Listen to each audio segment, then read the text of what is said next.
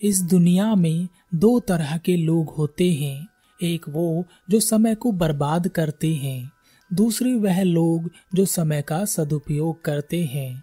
अपने समय का भरपूर उपयोग करते हुए अलग अलग चीज़ों को अलग अलग समय देते हैं।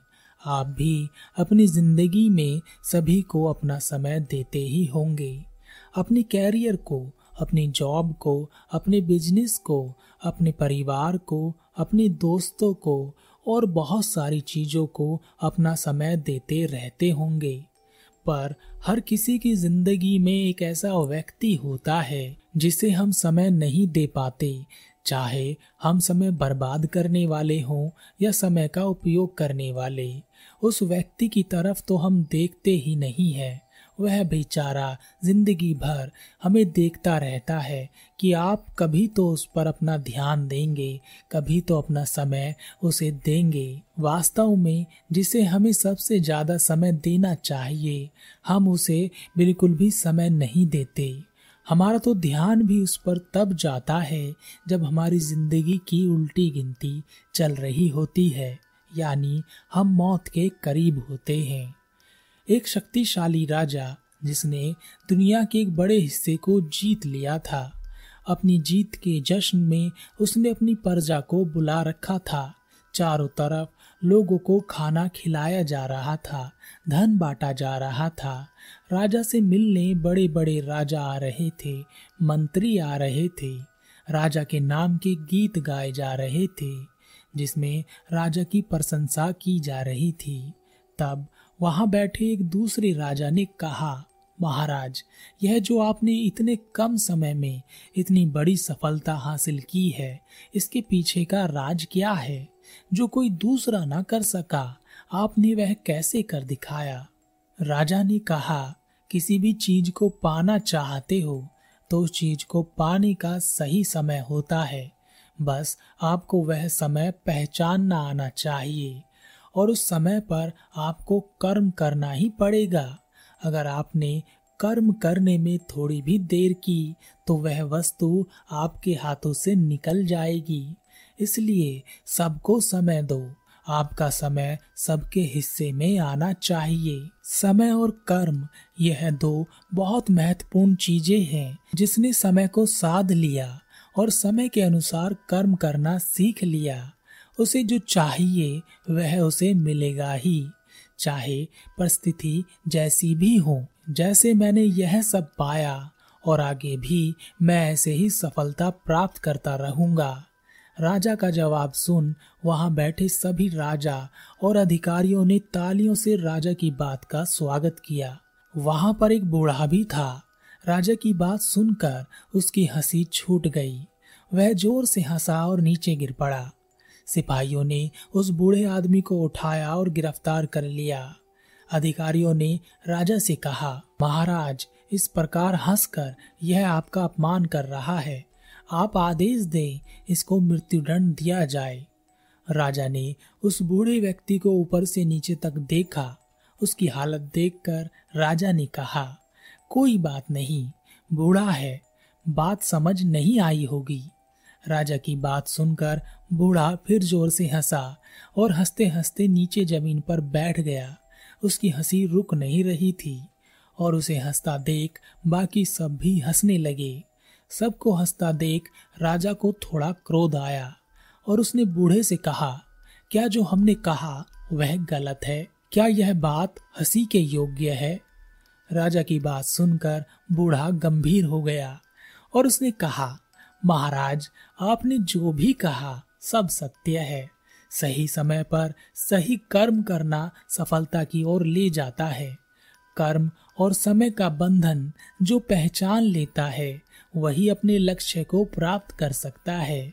लेकिन आपका यह कहना कि आप सबको समय देते हैं, सबका ख्याल रखते हैं, गलत है। एक बेचारा ऐसा भी है जो आपके पास है और जिसे आपके समय की बहुत ज़रूरत है। उसके लिए आपका कर्म शून्य है, इसलिए वह आपको कभी नहीं मिलेगा। राजा ने कहा, ऐसा कौन है? बताओ मुझे, मैं उसे अपना समय अवश्य दूँगा। बूढ़े ने कहा, उसे तो आपको ही खोजना होगा, राजन। मैं जल्द ही आपसे मिलूँगा। यह कहकर वह बूढ़ा वहाँ से चला गया। राजा को समझ नहीं आ रहा था। कि ऐसा कौन है जो उसके बिल्कुल करीब है और वह उसे अपना समय नहीं दे रहे हैं? राजा ने अधिकारियों से कहा कि ऐसे व्यक्ति का पता किया जाए। बहुत छानबीन करने के बाद भी ऐसा व्यक्ति नहीं मिला जिसे राजा समय नहीं दे रहे थे और वह राजा के करीब भी था। राजा ने सोचा, मैं तो अपने शत्रुओं तक को समय देता हूँ, फिर अपनों को क्यों नहीं दूँगा? ऐसा कोई है ही नहीं। वह बूढ़ा मेरा मज़ाक बना रहा था। अवश्य ही अब मैं उसे मृत्यु दंड दूँगा। राजा खुद बूढ़े को ढूँढने के लिए बाहर निकला। उसने देखा कि एक गाँव में वह बूढ़ा प्रवचन दे रहा था। लोग बाग उसके चारों ओर भीड़ लगाकर बैठे थे। राजा भी भेष बदल कर उस भीड़ में शामिल हो गया। बूढ़ा कुछ कह रहा था। पर लोगों को अपनी खुसर पुसर से फुर्सत ही नहीं थी। सब कुछ न कुछ बोलते ही जा रहे थे। कुछ लोग ही थे जो उस बूढ़े को सुनने की कोशिश कर रहे थे। लोगों को शांत ना होता देख बूढ़ा वहाँ से उठकर जाने लगा। लोगों को लगा कि शायद प्रवचन पूरा हो गया है, इसलिए गुरुजी जा रहे हैं। पर जो लोग सुन रहे थे, उन्होंने उस बूढ़े को रोकते हुए कहा, गुरुजी आपने आज कुछ बताया ही नहीं। आप चुपचाप ही जा रहे हैं। बूढ़ा वापिस आया और उसने फिर से कहा, अगर तुम ऐसे ही एक दूसरे की सुनते रहोगे, सुनाते रहोगे, बताते रहोगे, ऐसे ही बोलते रहोगे, तब अगर भगवान भी तुम्हारे सामने आ जाए और वह तुम्हें कुछ कहे तो तुम उसे भी ना सुन सकोगे और इसलिए तुम कभी उसे सुन नहीं सकते। क्योंकि तुम अपनी अपनी बातें सुनने और सुनाने में व्यस्त हो। ज़िंदगी भर यही करते रहते हो।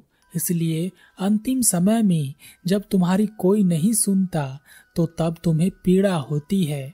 रोते हो, चीखते हो, चिल्लाते रहते हो। गुरु की बात सुनकर सभी लोग शांत हो गए और वहाँ एक सन्नाटा छा गया। वह बूढ़ा गुरु वहाँ बैठ गया और कुछ नहीं बोला। कुछ देर बाद एक व्यक्ति ने कहा, गुरुजी, आप कुछ बोलते क्यों नहीं? बूढ़े गुरु ने कहा, बोलो मत, सिर्फ़ सुनो, ध्यान से सुनो। कुछ देर तक फिर सन्नाटा रहा। फिर दूसरा व्यक्ति बोला, गुरुदेव, क्या आप हमसे नाराज़ हैं? आज आप कुछ बोल नहीं रहे हैं। गुरु ने कहा, अरे मूर्ख, जब तक तू चुप नहीं बैठेगा, तब तक तू सुनेगा कैसे? चुप बैठ और ध्यान से सुन। फिर सन्नाटा हो गया। गुरु की ऐसी हरकतों को देख लोग बाग धीरे धीरे खुसर फुसर करने लगे। गुरु ने कहा, यही तो तुम्हारी समस्या है। तुम हमेशा कुछ ना कुछ कहना चाहते हो, बताना चाहते हो, बोलना चाहते हो, करना चाहते हो, पर शांत होना नहीं चाहते, रुकना नहीं चाहते, सुनना नहीं चाहते, बस धमाधम बोलना है। तुम क्या बोल रहे हो, कभी सोचा है? क्यों बोल रहे हो? सोचा है? इतने शब्द, इतने विचार कहाँ से आ रहे हैं? इस बारे में कभी सोचा है? इन शब्दों में, इन विचारों में तुमने किसी की आवाज़ दबा दी है? कभी उसके बारे में सोचा है? भीड़ में से राजा उठकर खड़ा हुआ और कहा, अरे, जब तुम बोलोगे ही नहीं तो हम क्या सुनेंगे? चुपचाप बैठ जाते हो और कहते हो, सुनो, क्या सुने बूढ़े गुरु ने कहा अरे राजन, जब तुम्हें वह बेचारा व्यक्ति मिला ही नहीं, जिसे तुम्हारे समय की आवश्यकता है और जो तुम्हारे सबसे करीब है तो तुम उसकी सुनोगे कैसे? राजा ने कहा, आपने मुझे पहचाना कैसे? गुरु ने कहा, यहाँ जितने अकड़े हुए व्यक्ति हैं, उनमें सबसे ज़्यादा तुम ही अकड़ रहे हो।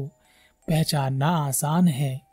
राजा ने कहा, ऐसा कोई व्यक्ति नहीं है, हमने जाँच पड़ताल कर ली है।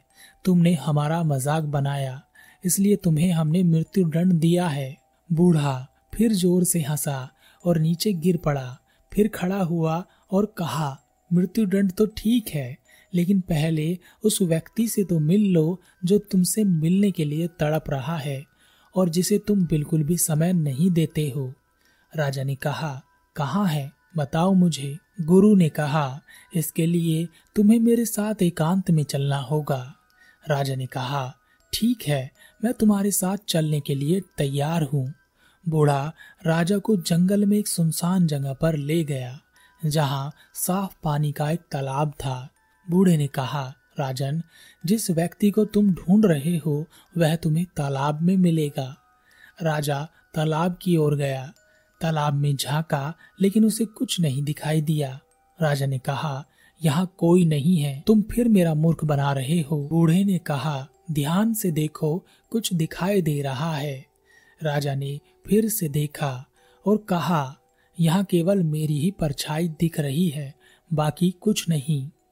बूढ़े ने कहा, यही तो है वह व्यक्ति जिसे तुम ढूंढ रहे हो और जिसे तुम्हारे समय की सबसे ज़्यादा ज़रूरत है। तुम ही तो हो। तुमने सबको समय दिया। लेकिन अपने आप को समय नहीं दिया। राजा ने तालाब में अपने आप को देखा, फिर कुछ सोचा, फिर बूढ़े से कहा, तुम सही कहते हो, हम सबका ध्यान रखते हैं, सबको समय देते हैं, सारे कार्य समय पर करते हैं, पर अपने आप को समय नहीं देते। अपने सबसे ज़्यादा करीब रहने वाले हम अपना ध्यान नहीं रखते, अपनी नहीं सुनते। लेकिन गुरुदेव, हम कैसे अपने आप को सुन सकते हैं, अपने आप को समय दे सकते हैं? बूढ़ा ज़ोर से हंसा और कहा, चुप हो जाओ, मौन हो जाओ, शांत हो जाओ, अपनी बकबक बंद करो, आँखें बंद कर यहाँ बैठ जाओ, ध्यान दो, अपने ऊपर, तब तुम अपने आप को सुन पाओगे। और अपने आप को समय दे पाओगे, वरना अंतिम समय में ही हम अपने आप को देख पाते हैं। पर तब समय नहीं होता कि हम अपने आप से बातें कर सकें, अपने आप को सुन सकें। जैसा तुम कहते हो कि सही समय पर सही कर्म आवश्यक है तो यह वही सही समय है जब हम अपने आप को देख सकते हैं। अपने आप को सुन सकते हैं और अपने आप को उन कर्मों से बचा सकते हैं, जो हमारा विनाश करते हैं। राजा बूढ़े के चरणों में गिर गया और कहा कि आपका बहुत धन्यवाद मुझे मुझसे मिलाने के लिए, वरना मैं तो कभी अपने आप को समय दे ही नहीं पाता, कभी अपने आप को समझ ही नहीं पाता। राजा की बात सुनकर बूढ़ा हँसते हुए लोटपोट हो गया और तालाब में जा गिरा और कहा तुम तो गंभीर हो गए। जीवन गंभीरता के लिए नहीं है। हंसो, हंसाओ, सुखी रहो, सुख बांटो, दुखी हो तो अपनी शरण में जाओ। जीवन गंभीरता में मत निकाल देना। हमारा जीवन भी कुछ ऐसा ही है। हम दुनिया भर में दुनिया भर की बातें करते रहते हैं। फालतू की बातें करते हैं, काम की बातें करते हैं, बेकार की बातें करते हैं, ज्ञान की बातें मूर्खों की तरह करते हैं।